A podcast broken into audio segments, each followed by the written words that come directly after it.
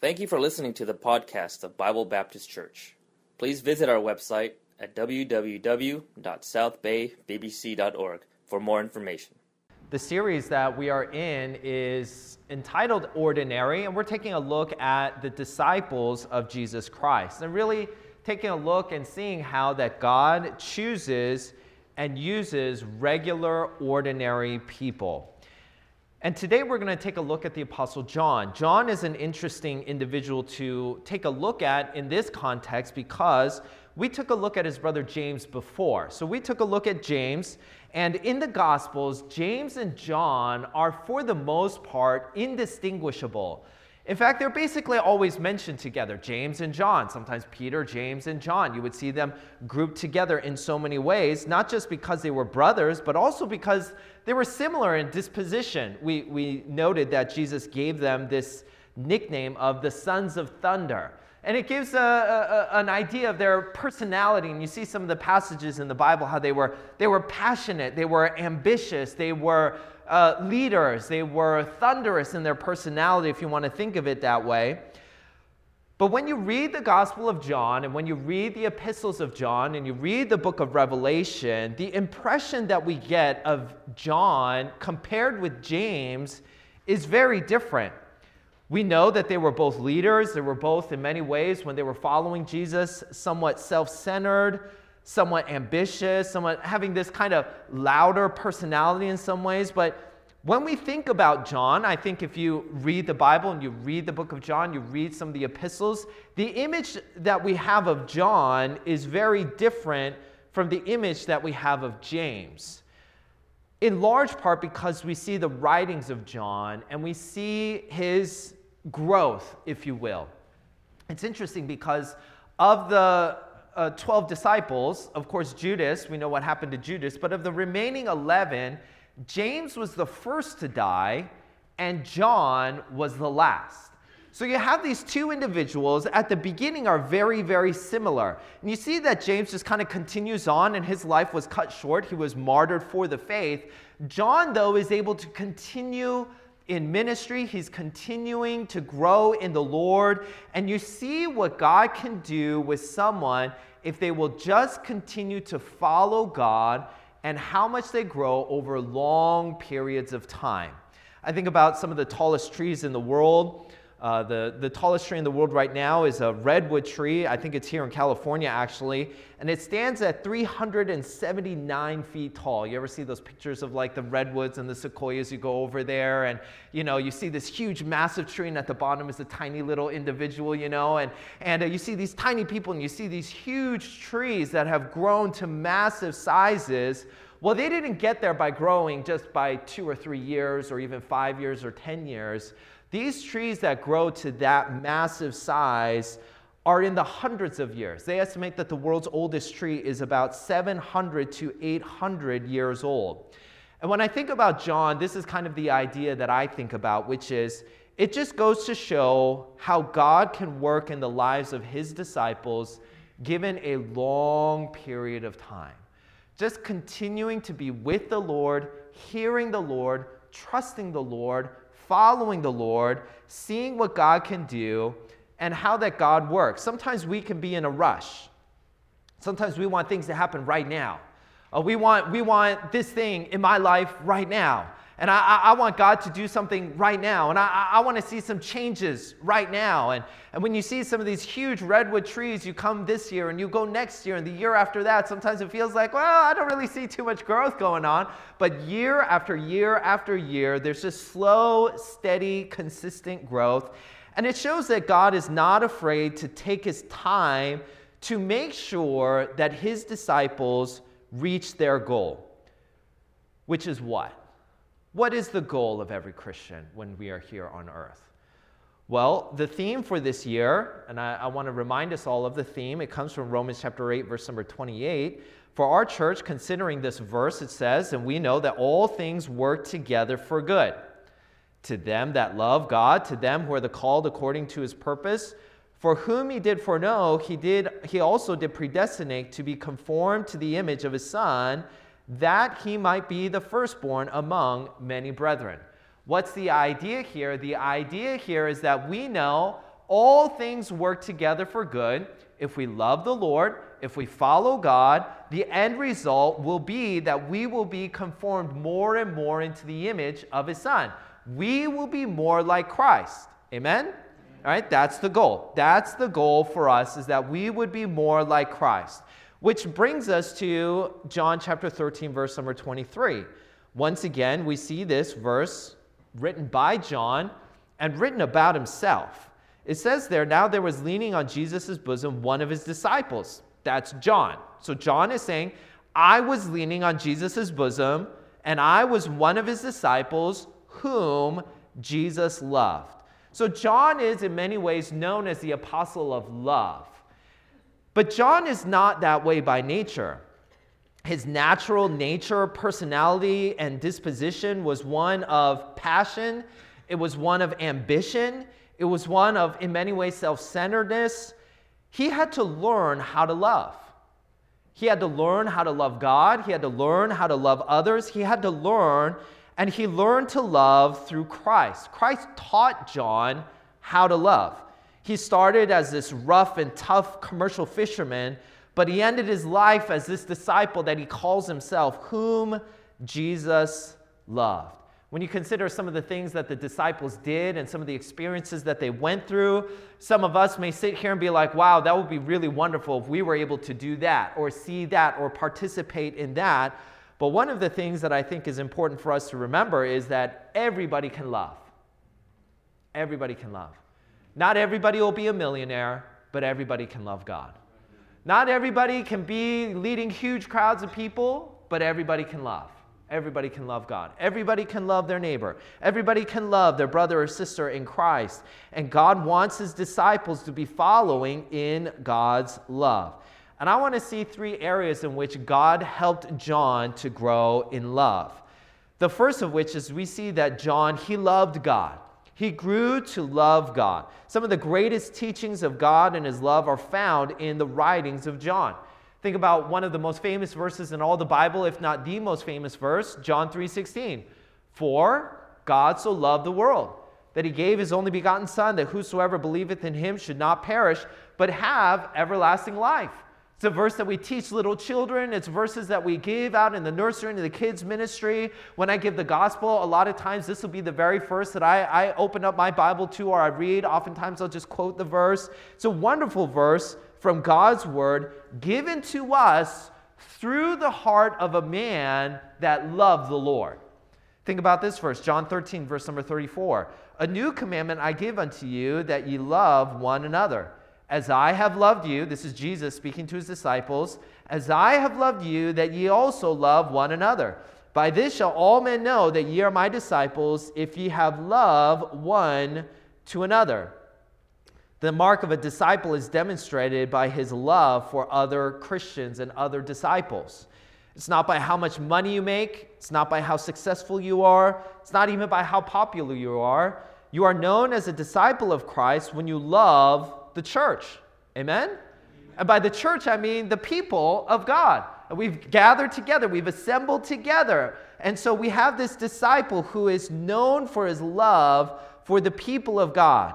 John 15, 13 says, Greater love hath no man than this, that a man lay down his life for his friends. What about this verse in 1 John chapter 5? It says, For this is the love of God, that we keep his commandments, and his commandments are not grievous.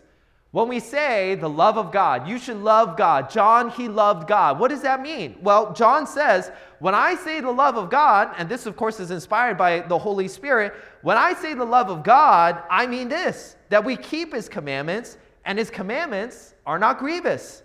John 14 says, If you love me, keep my commandments. That is the love of God, to keep the word of God, the commandments of God and that they are not grievous. John 15 says, If ye keep my commandments, ye shall abide in my love, even as I have kept my Father's commandments and abide in his love.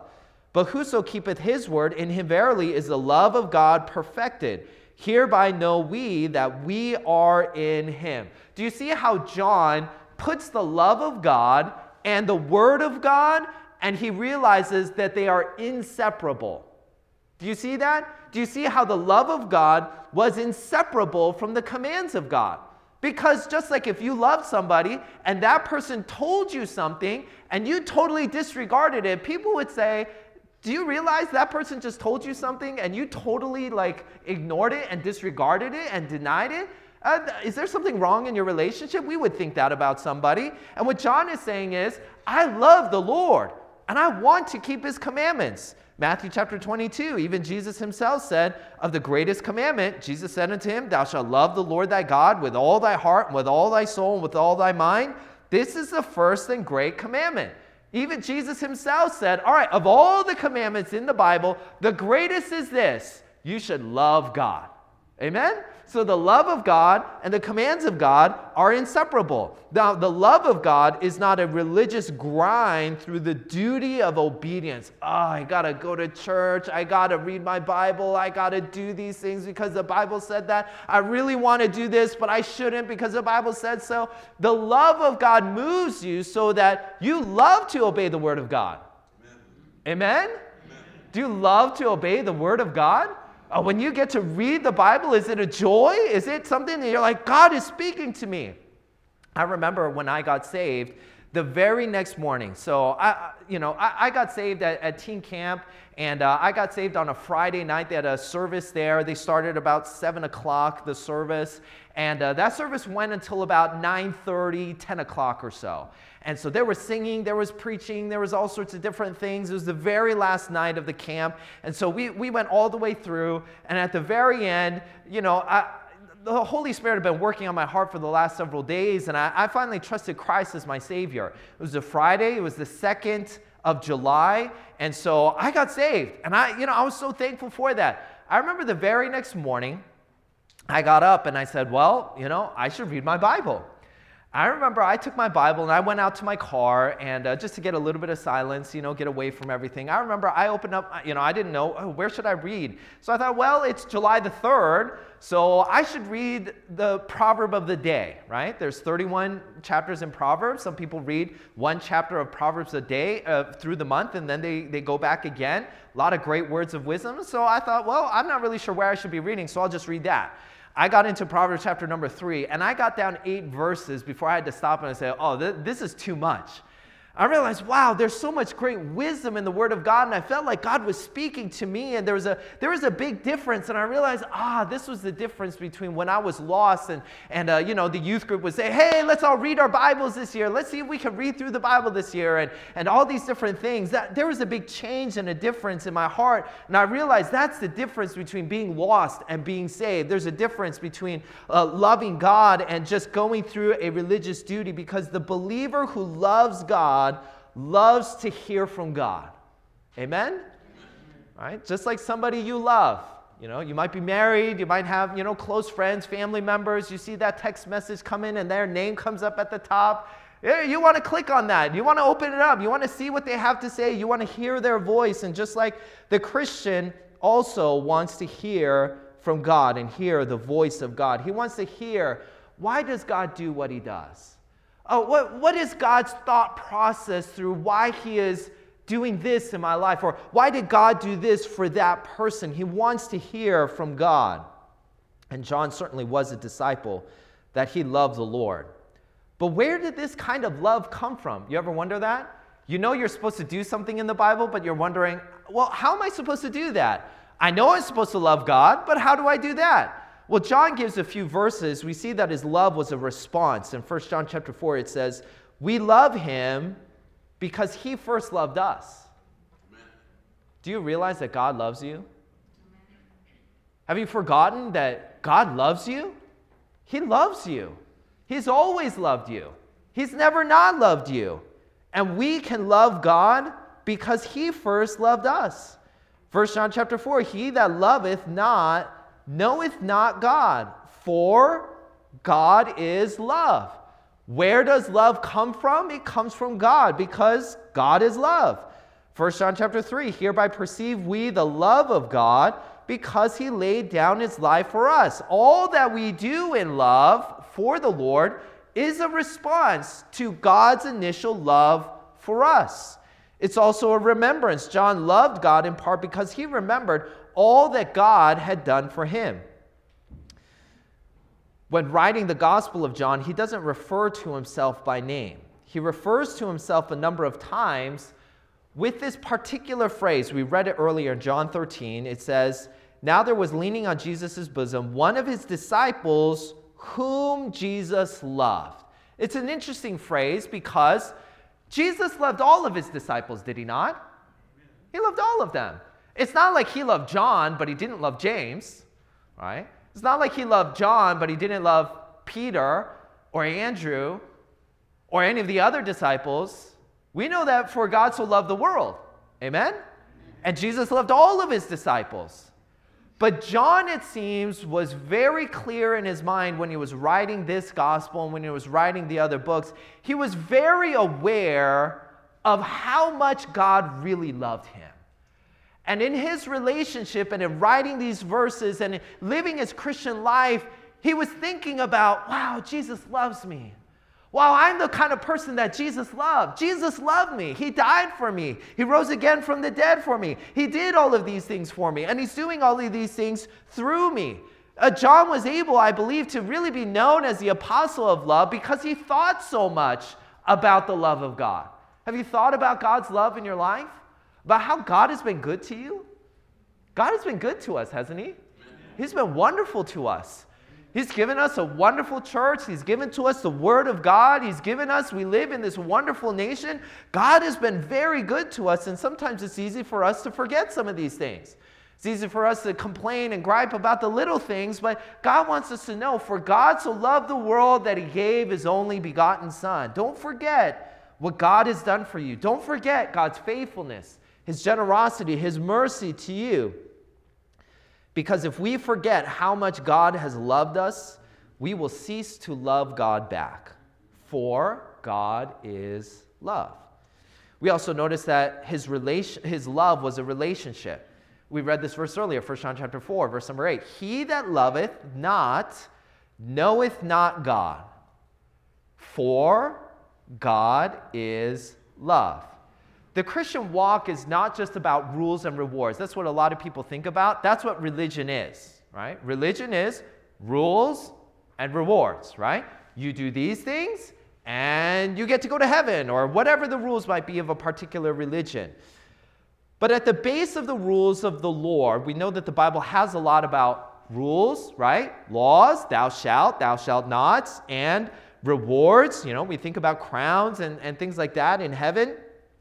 At the base of all of those things is a relationship that we have with God. Okay?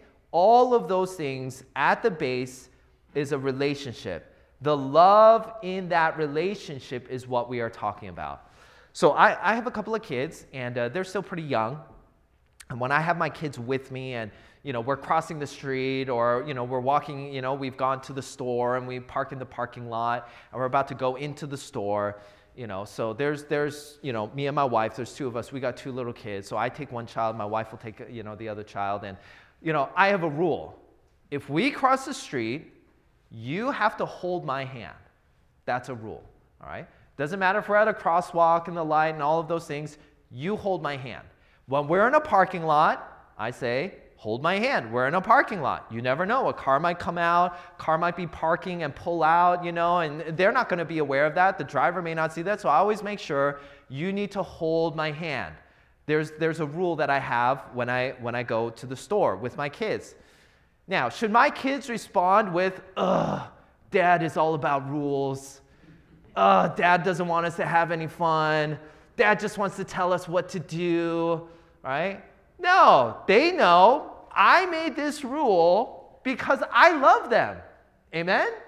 Right? The rule is not for me, right? I don't need to hold their hand, but they need to hold my hand. Amen? So I made a rule that they have to hold my hand. And the same is true for God and his children. God says to his children, I want to keep you safe. Amen? I want to keep you from danger. I don't want you to get into trouble. I don't want you to suffer. I don't want you to go through these things. So, here are some rules.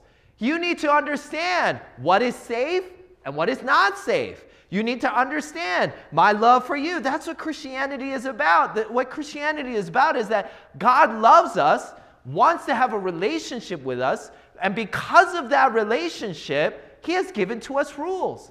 Just like we have rules in our house, me and my wife, we have certain rules. All right, if we do this, we got to do it this way, and all of these things. We have rules. Why? Because we love each other and we have a relationship. We want the best for that relationship. And that's what God has for us. And so John understood this relationship in love. John 17, 3. This is eternal life. I'm sorry, and this is life eternal that they might know thee, the only true God, and Jesus Christ, whom thou hast sent.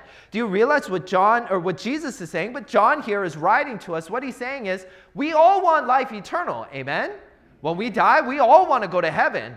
But it's not just about going to heaven. What is life eternal? Knowing God. Amen? All right, that's what John is saying. He's saying, oh, this isn't just about, all right, if you do these things, then you get to go to heaven. Heaven is wonderful because God is there. Amen? That's what makes heaven wonderful. That's what makes heaven worth going to. And that is that relationship that we have. So we know that John, he loved the Lord, he loved God. Not only that, he loved the truth. John uses the word truth more than all of the other gospels combined. So even though John was known as the apostle of love, that he loved God, he also loved the truth. John chapter 1 says, And the Word was made flesh and dwelt among us, and we beheld his glory, the glory as of the only begotten of the Father, full of grace and truth. John 4, God is a spirit, and they that worship him must worship him in spirit and in truth. John 17, sanctify them through thy truth. Thy word is truth. So while we know that John, he loved the Lord, he also loved the truth. And what we learn from John about the truth is that the truth can be confrontational. Even though John is the apostle of love, it doesn't mean that he was all soft and gooey and just about feelings. And that's not what love is anyway. But just to emphasize the point, he loved the truth and some of the most black and white statements, this or that, you're either here or you are there. Some of these most uh, strongest statements come from John. 1 John chapter 1 verse number 5 This then is the message which we have heard of him and declare unto you that God is light and in him is no darkness at all. If we say that we have fellowship with him and walk in darkness, we lie and do not the truth. That's pretty black and white, amen? Right? Either you are walking in the light or you are walking in darkness. If you say that you love God, if you know God, if you have fellowship with God, if you're following God, but you're walking in darkness, you know what John just said? Liar. Oh, that's strong words. That's confrontational. Life against death is what he says in John chapter 5. Verily, verily, I say unto you, he that heareth my word and believeth on him that sent me hath eternal life, or everlasting life, and shall not come into condemnation, but is passed from death unto life. John chapter 8, ye are of your father the devil, and the lust of your father ye will do. He was a murderer from the beginning, and abode not in the truth, because there is no truth in him. When he speaketh a lie, he speaketh of his own, for he is a liar and the father of it. So here is John. He is known as this apostle of love, and he did love the Lord, but he also loved the truth. He was not going to abandon the truth in order to have love. Not that you could separate the two in the Lord, of course. But John makes it very clear, and there's a very obvious distinction. There is no wiggle room with John because he loved the truth. Because God is not just love, God is also the truth. 1 John chapter 5, and we know that the Son of God is come and hath given us an understanding that we may know him that is true. And we are in him that is true, even in his Son Jesus Christ. This is the true God and eternal life. See, God's love for us does not mean that he denies the truth about us, he holds the truth and he still loves us some of the strongest statements, as I mentioned in the Bible, about love and about God and, and so, some of these just statements that would be, whoa, that, that's, a, that's saying something, come from John. 1 John chapter 1, verse number 6, if we say that we have fellowship with him and walk in darkness, we lie and do not the truth. A few verses later, if we say that we have not sinned, we make him a liar, and his word is not in us. He that saith he abideth in him ought himself also so to walk, even as he walked. You see, John, time and time and time again, makes it very plain and clear. He makes it very simple if you love God, you will obey God. Amen? I mean, that's as simple as it gets. If you love God, you will obey Him. If you don't obey God, you don't love Him. Wow. Wow, John. Wow, that's very harsh. It's a very difficult statement to receive. But it's the truth, is it not? It's the truth, is it not? It is the truth. If we say we love God and we disregard what He says, then we cannot say that we love him. Because if we loved him, we would obey him. Now, why is John being so adamant and making these statements so plain and clear? It's because he knew, as God knew, that it is the truth that makes you free. John chapter 8, verse 31 Then said Jesus to those Jews which believed on him, If ye continue in my word, then are ye are my disciples indeed. And ye shall know the truth, and the truth shall make you free.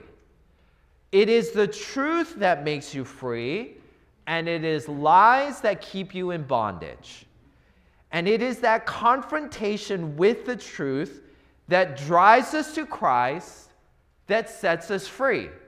Amen? Amen? God wants to set us free. And that is why He has given to us the truth. Because the truth is, everyone is a sinner.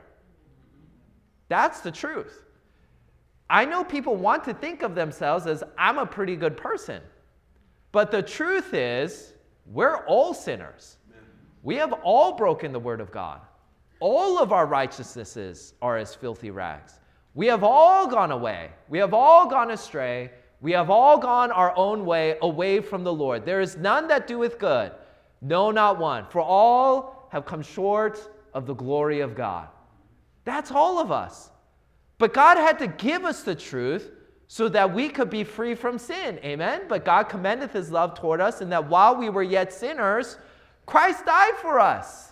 So God says, All right, I want to set you free. You know how I'm going to set you free? You have to realize that you're not free, you're in bondage and sin. And I want to set you free. And I sent my son Jesus Christ to die on the cross for your sins. If you will trust in Jesus Christ as your Savior, then you can be made free.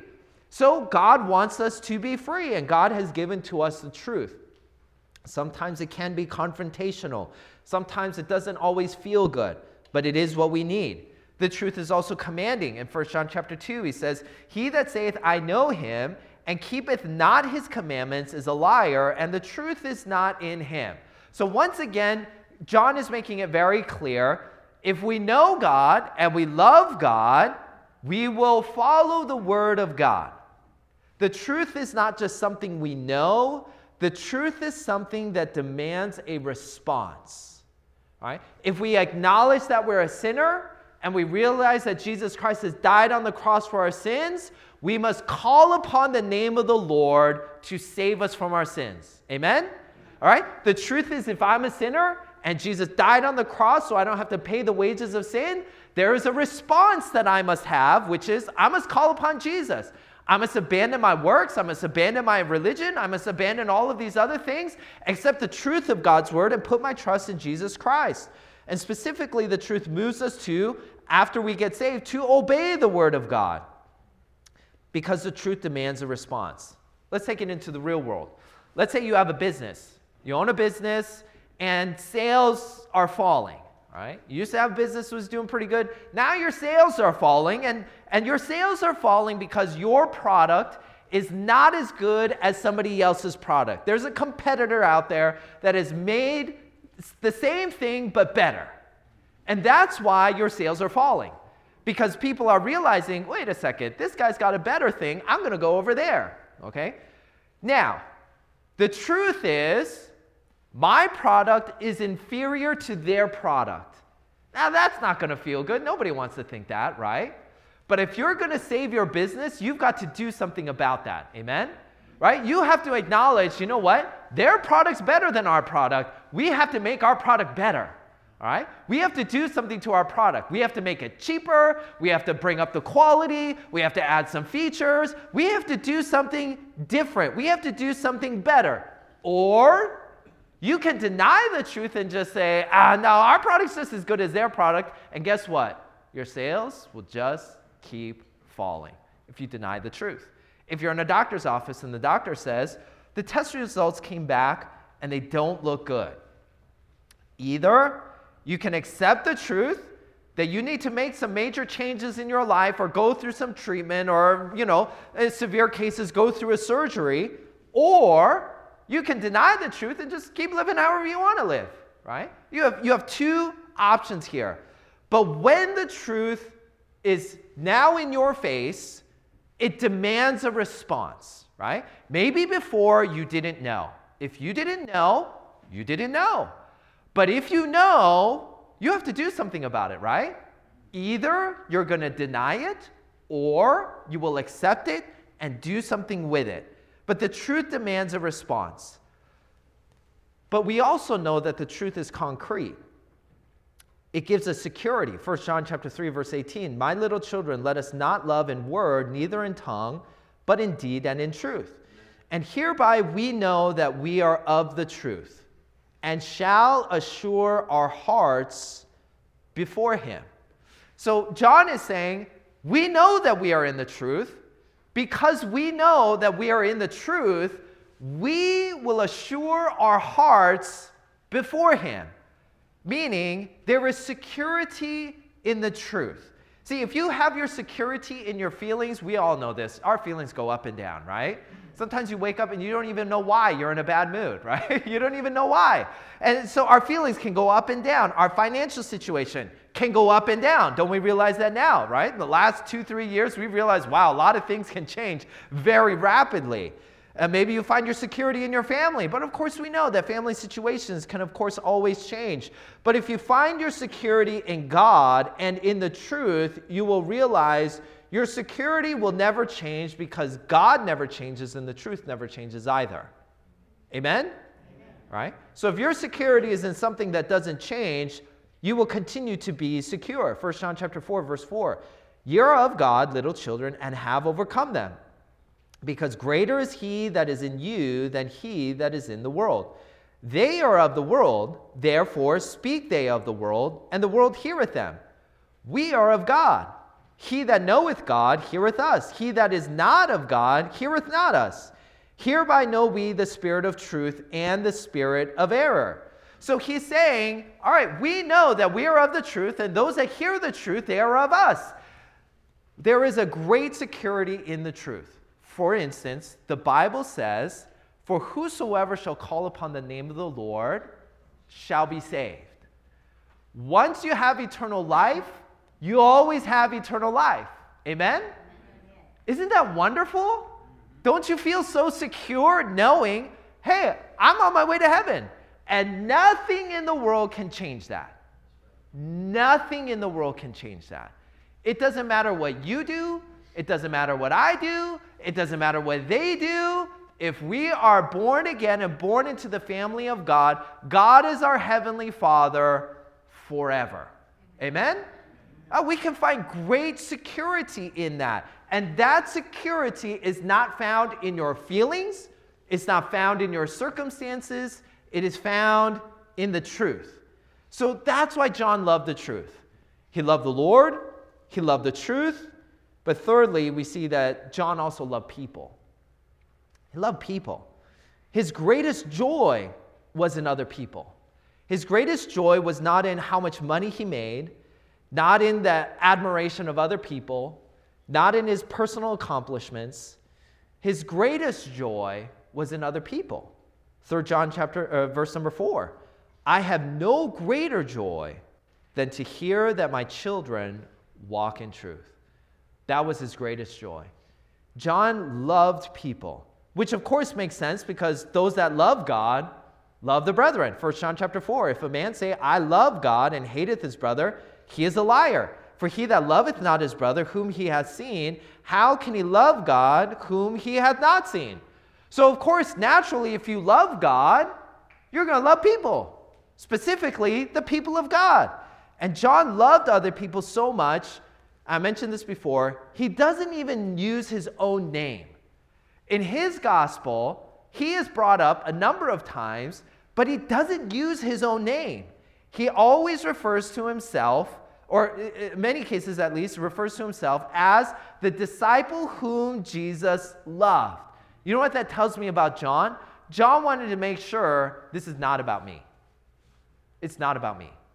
It's about the Lord. And the Lord, what he can do for you. He was also serving in John 13, verse number 14. It says, If I then, Jesus is speaking to his disciples, if I then, your Lord and Master, have washed your feet, ye also ought to wash one another's feet. So, this passage is, if you're familiar with the Bible, you know that before Jesus was crucified, there was a time when he instituted the Lord's Supper. And during that time when he was there together with the Passover doing the Lord's Supper, he washed the feet of the disciples. You remember this? He washed the feet of the disciples. Now, of course, you know, that would have been a duty for the lowest of servants to do as you entered into the house. So that would have been the expectation that the lowest person on the, uh, you know, in, in rank, if you will, is the one to wash the feet of everybody else that would walk in. But it is Jesus, the highest, who has humbled himself to wash the feet of all. You would have thought everybody would remember this, right? And I'm sure that they did. But John is the only one to include it in the gospel, right? It's not found in Matthew. It's not found in Mark. It's not found in Luke. I know all of these are inspired by the Holy Spirit and there's specific purposes for each of these books. But John is the only one to include it. He includes it in part because, wow, Jesus loves me. He realizes that. John chapter 13, verse 34 A new commandment I give unto you, that ye love one another as I have loved you, that ye also have loved one, uh, uh, that ye also love one another. By this shall all men know that ye are my disciples, if ye love, if ye have love one to another.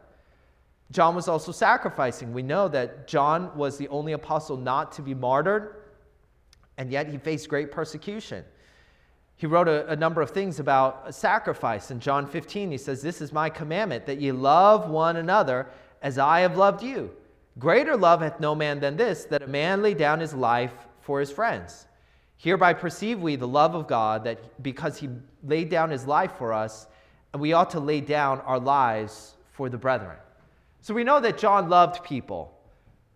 We know that he loved people because he served them, he sacrificed for them but also because he shared with others. See, John had some incredible experiences. He had some incredible insights. He had some incredible opportunities. And he wanted to share that with other people. He wanted to share that with others. And the Christian life, in many ways, is about receiving from God and sharing it with others. Amen? Receiving salvation. Are you saved today? Have you trusted Christ as your Savior? And trusted in Christ and Christ alone? Are you saved today? Amen. Are you happy in the salvation? Amen. Are you glad God saved you? That's a wonderful thing for us to know. Wouldn't that be a wonderful thing to share with somebody else? I'm saved. I'm going to heaven for all of eternity. Guess what? You could be saved too. You could be saved for all of eternity. You could go to heaven as well. Maybe you're even sitting here today and maybe you've been going to church, but you know that you're not saved. You know, when I, when I was a kid, I said that I was saved, I got baptized, and it was many years later that finally the Holy Spirit fully worked on my heart, and I realized, you know what, I have never gotten saved, and that was all of the, the reason why I was struggling. There were doubts, all different things until I finally did get saved. It's wonderful. But maybe you're in this situation where maybe you did grow up in this church. Maybe you're familiar with the Bible. Maybe you even say, Well, I prayed a prayer one time, and those things are nice and wonderful, but are you saved? You could be saved today. What about receiving the Word of God? You ever read a verse and think, wow, this is the verse that I needed. Wow, God's really speaking to my heart. You could share that with somebody, right? What a wonderful thing to do. You could receive the power of God and use that for others, receive the grace of God. John received so much from God and he wanted to share it with other people. He wanted them to have the blessings of God. In 2 John, he says, Grace be with you, mercy and peace from God the Father and from the Lord Jesus Christ, the Son of the Father, in truth and love. He says, I've received so much grace and mercy. I want you to have that same grace and mercy as well. He wanted them to have fellowship with God. In 1 John, he says, That which we have seen and heard declare we unto you, that ye also may have fellowship with us. And truly, our fellowship is with the Father and with the Son, Jesus Christ. He says, I want you to have the same fellowship with God that we have. It's a wonderful fellowship. And I'm writing these things down so that you could have that same fellowship with us. He also wanted them to have prosperity from God. In 3 John, he says, Beloved, I wish above all things that thou mayest prosper and be in health, even as thy soul prospereth. For I rejoiced greatly when the brethren came and testified of the truth that is in thee, even as thou walkest in the truth.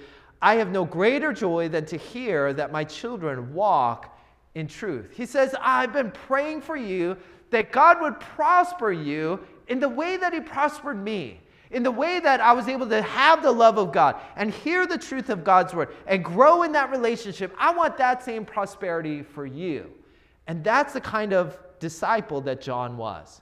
John was known as the apostle of love, and that manifested itself because he loved God, and he loved the truth, and he loved people.